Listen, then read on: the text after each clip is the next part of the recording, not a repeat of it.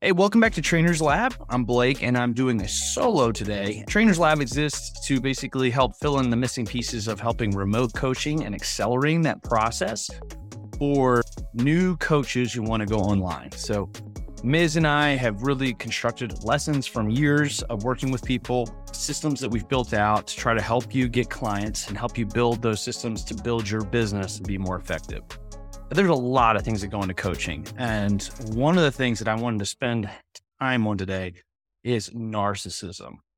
Narcissism is one of those words you hear often, and there's a lot of things that go with it, right? You hear it and you think of a Donald Trump, or you hear it and you think of Extreme, the ancient story of the mythology character Narcissus, right? And he looks into the water and loves his self-reflection and he winds up falling in and drowning himself. But really what it is, it's a character default, right?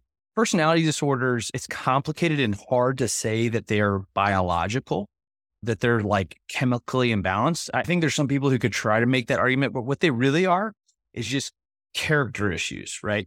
It's a personality disorder that really is an extensive self-importance. It's about constant need for affirmation and validation, and really just a lack of empathy for others. And so you would think that most people who are really coaches don't struggle with this, but oftentimes we do. And I love, there's a counselor named Chuck DeGroat, and he said there's a difference for narcissists like on the spectrum, right? So there's a sniffle, there's a cold, and there's the flu.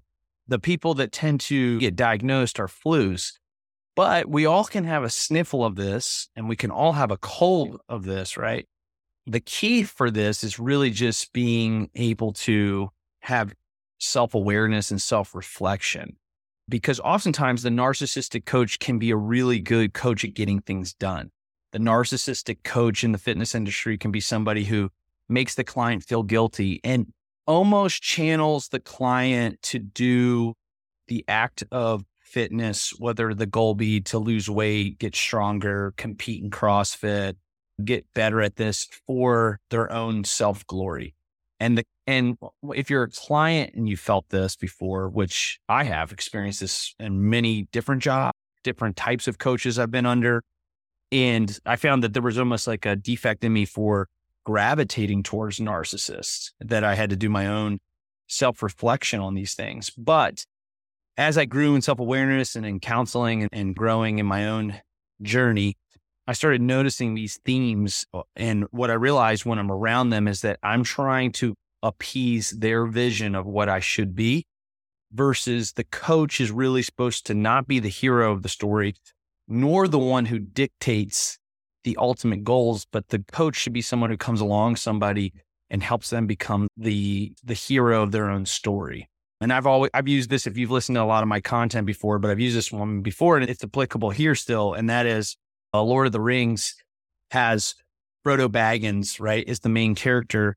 But Samwise Gamgee is really what a coach is. He's one who comes alongside. He's not the hero of the story. He doesn't sell tickets to go see the movie for Samwise Gamgee, right?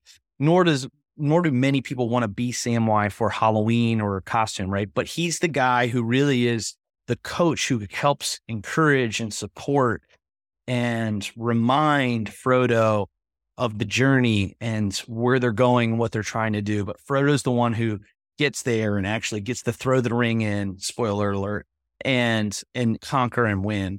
And so the coach's job is really to avoid this, is just ask yourself these kind of questions like, am I the hero of my client's story, or is the client the hero? And like for me, I have been guilty of this. I have done this with clients to get my self-worth and self-satisfaction out of their success. Now, it's okay and normal to feel like, hey, I should feel good when my clients do a good job, and I should feel good when I know that the prescription and the programming was right for them and it worked. But I should not be hero gauging myself. Can I use it then to promote what I do as a business?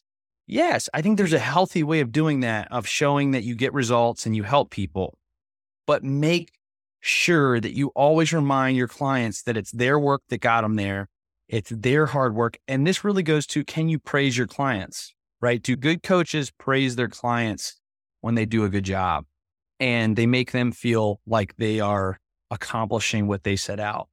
And good coaches that aren't narcissistic or trying not to be narcissistic help their clients become more autonomous, right? Help them become more removed from the coach.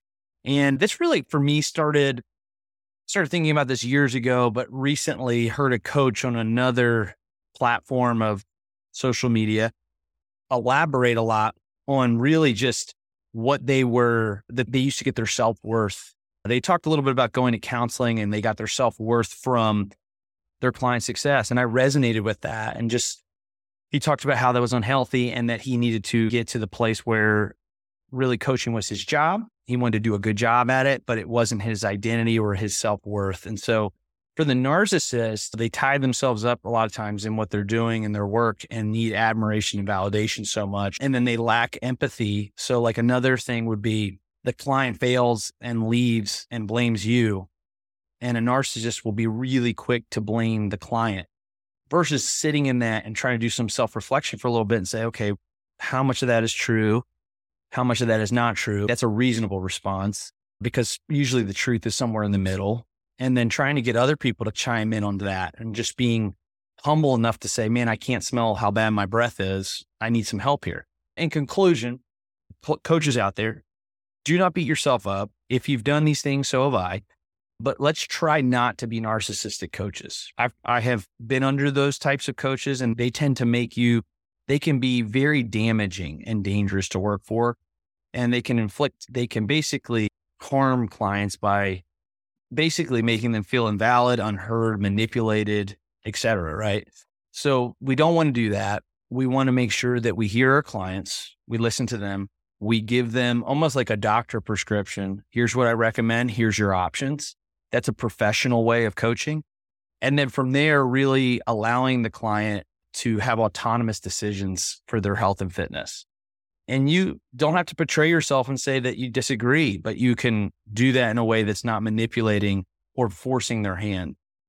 And this involves recognizing and addressing our own biases, our weaknesses, our issues, and just really prioritizing the needs of the clients above our own personal validation and self-importance. I just say this is a quick 8-9 minute podcast to remind you that there's good stuff out there for us to grow. And part of that is becoming self-aware of how we are, how we relate to our clients, how we support and encourage them. And we want to do this in a way that creates autonomy for them, makes them the hero of their story, not us.